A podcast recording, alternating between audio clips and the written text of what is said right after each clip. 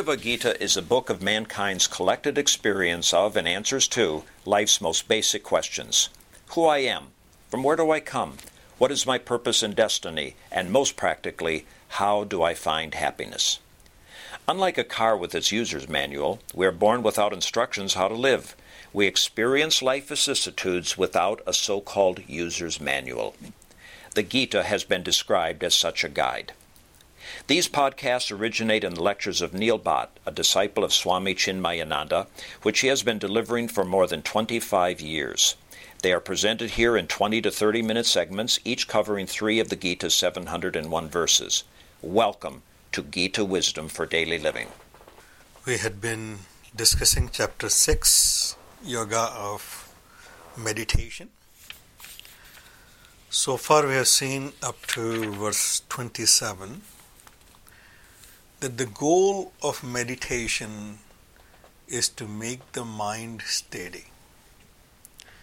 The mind currently in my present situation is flickering and running away in many, many directions. And therefore, the whole idea of making the mind steady seems very, very difficult for me. So, we have seen the practice, how to meditate, how to make this mind steady. Choose a, a, a place which is conducive, make it a practice every day. Make this as a habit. Same place, same position, controlling your body from not disturbing you, make it most comfortable. Sit down and focus your mind.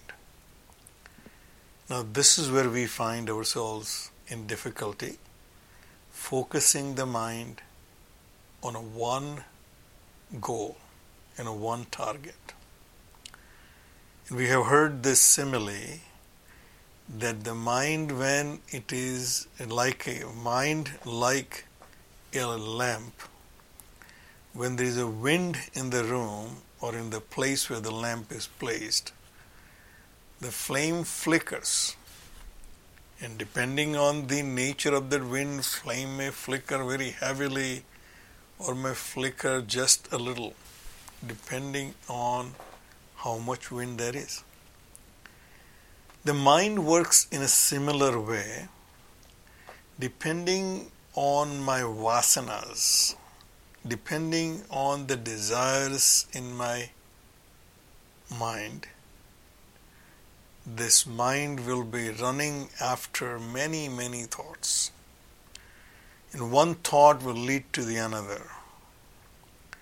Swami used to say, I'm trying to chant Rama, and the Rama, the word Rama reminds me of Ramlal who has borrowed money from me, and then we go on and on and on.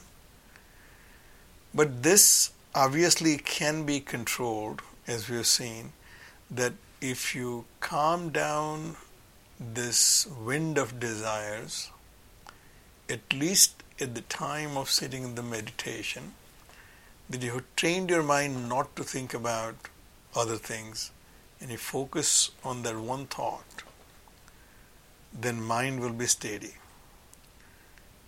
And as we have seen, that by a constant practice, the yogi can make his mind steady and once that mind become steady he will recognize the peace within himself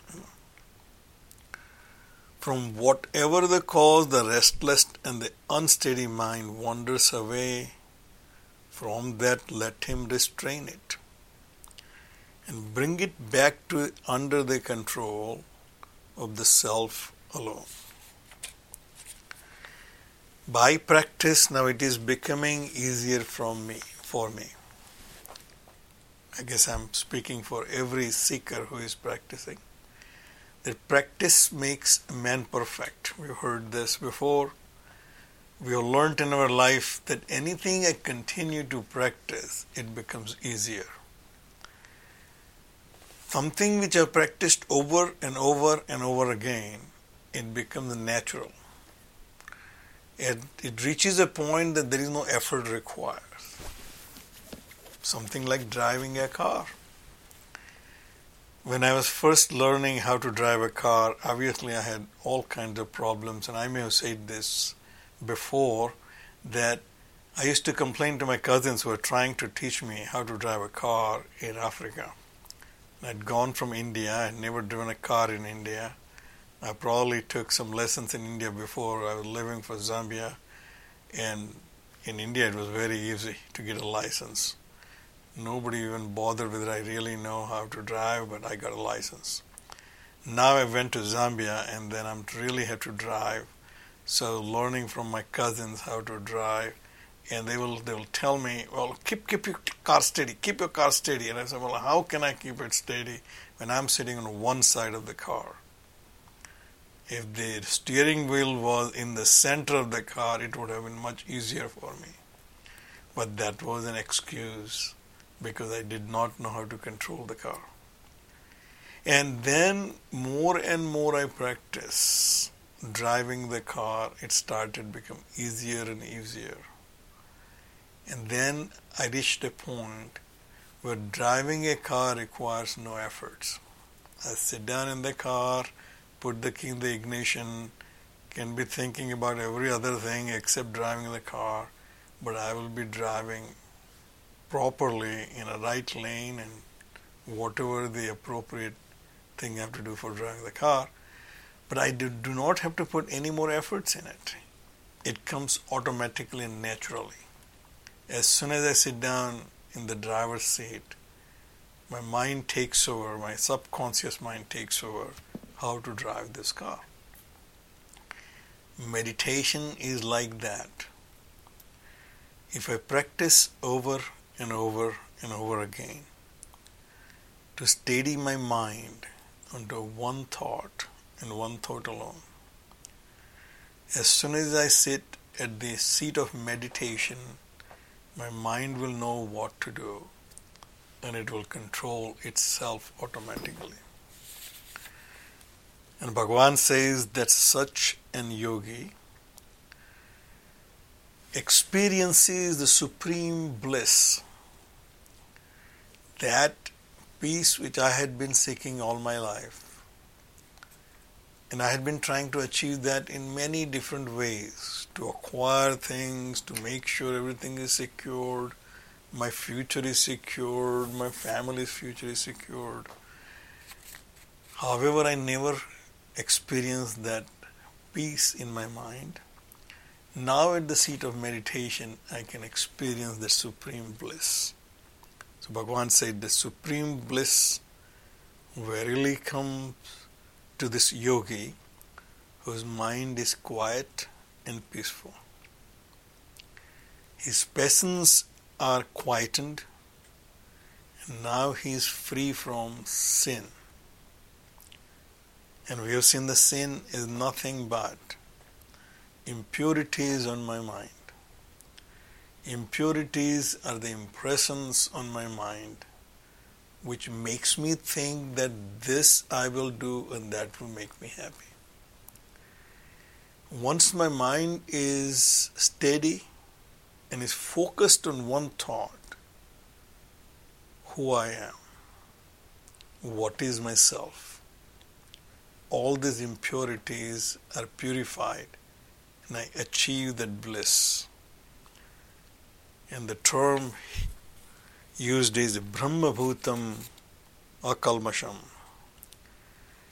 He becomes one with the Brahman, the all pervading self, and he becomes free of all sins. Continuing in this thought, the next three verses talks about the yogi who has with continue, continued practice has made this as his own nature. So the yunjan evam sada atmanam yogi vigata kalmashaha. Again, we are talking about an yogi who has become freed from all his sins. Now, we sometimes makes an argument that on one hand, the law of karma says that if I have done something, I have to pay for it. Or if I pay for it, in a sense, if it was a negative act. If it's a positive act, I will get the reward. And then here it says that by meditation I will become free of all sins. How do we reconcile the idea of the law of karma, which says you cannot escape from your actions? And here it says just by plain meditation I can become free from med- free from all my sins. Well, the law of karma simply says that my actions will have equal and appropriate reactions.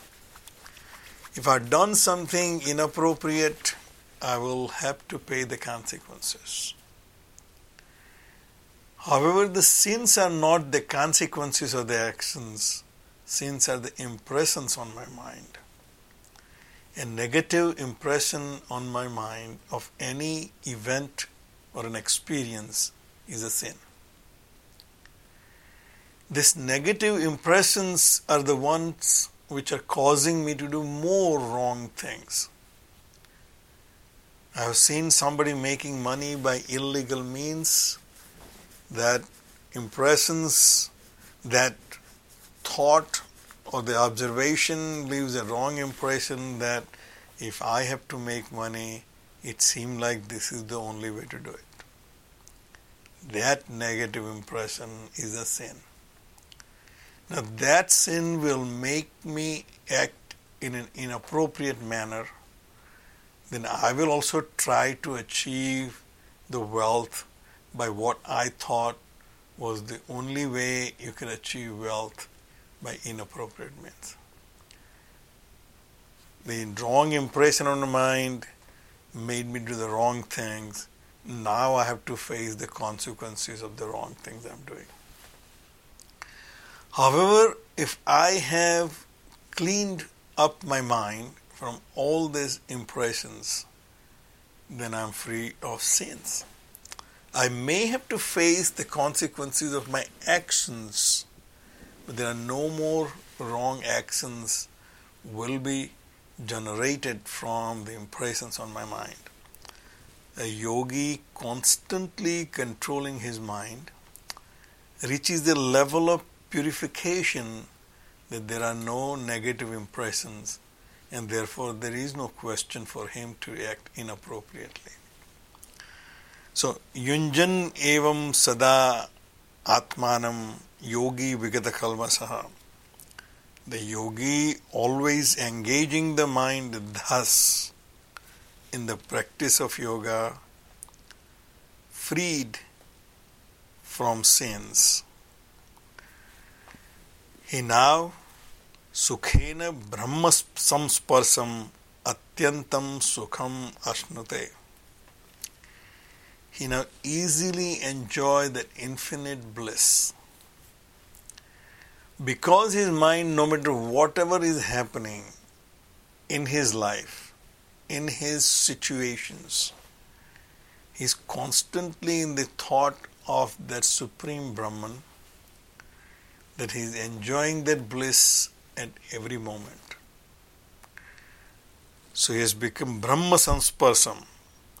He is in touch with Brahman in all situations and therefore he is experiencing that bliss in all situations. Sukham atyantam ashnute, and he enjoys this sukham, this happiness, which is infinite. That was my goal. I have tried in my life all other things, but I never got it. Scripture says that yogi who meditates and makes his mind steady, just by that simple act of making the mind steady, he will be in touch with the Brahman, the supreme reality, will be freed from all his limitations. So the yogi has now experienced the supreme bliss so, what would be his vision? His vision is Sarvabhutastham Atmanam Sarvabhutani cha Atmani Ikshate Yoga Yuktatma Sarvatra Samadarshanaha. With now his mind harmonized and becoming in touch with the Supreme Reality, he starts seeing that same reality residing in all beings.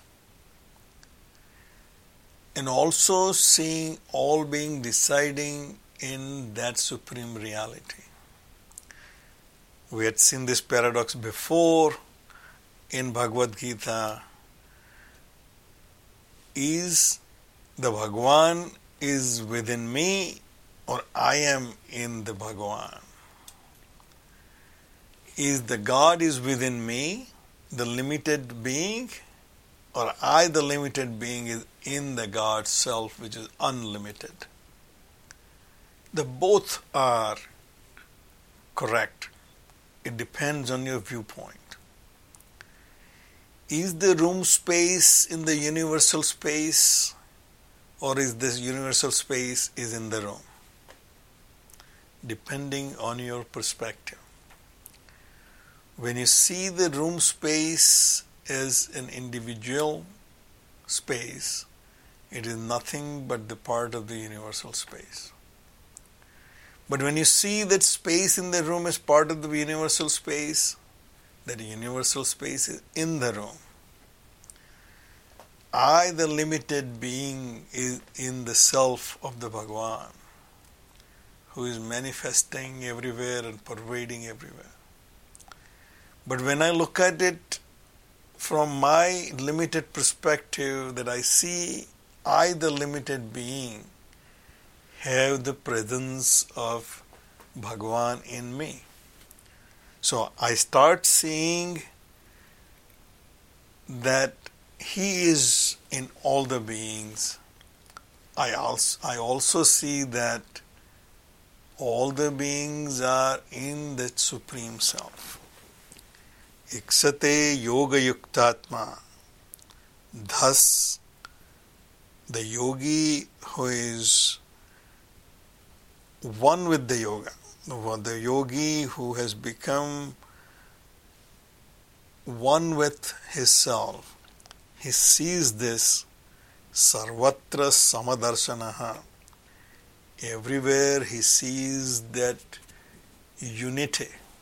He sees this presence of the Lord equally in all beings and things. Same Lord which resides in me is also residing in everything else that manifests in this world. Such a vision makes this yogi becoming one with this world and act as if this world is nothing but his own extension. Yomam pasyati sarvatra sarvam chamai pashyati tasya aham na pranashyami sachamena pranashyati. Bhagavan now says Yomam pasyati sarvatra.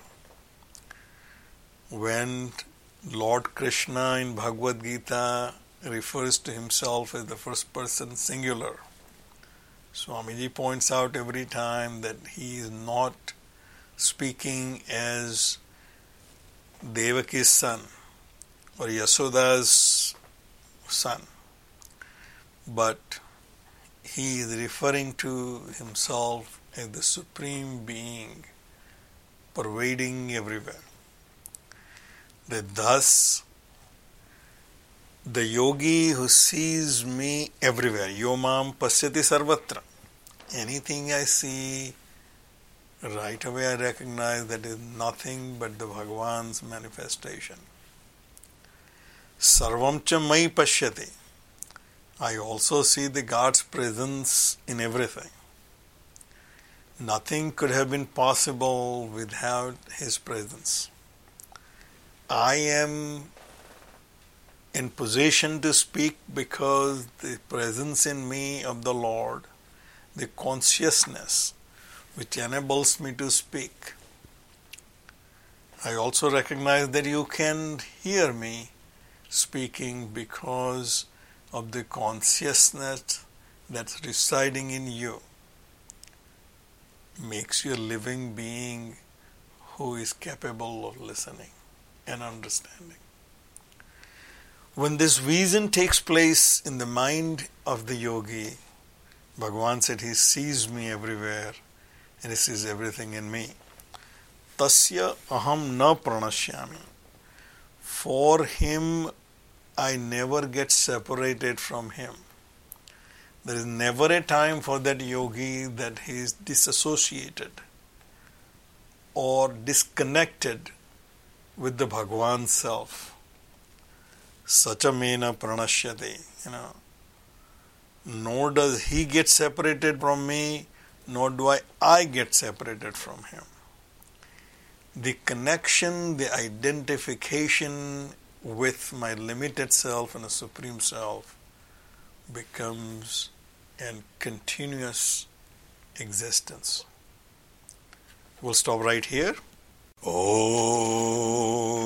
सर्वे भवन्तु सुखिनः सर्वे सन्तु निरामयाः सर्वे भद्राणि पश्यन्तु। मा कश्चित् दुःखभाग् भवेत्। ॐ शान्तिः शान्तिः शान्तिः। हरिः ॐ श्रीगुरुभ्यो नमः। हरिः ॐ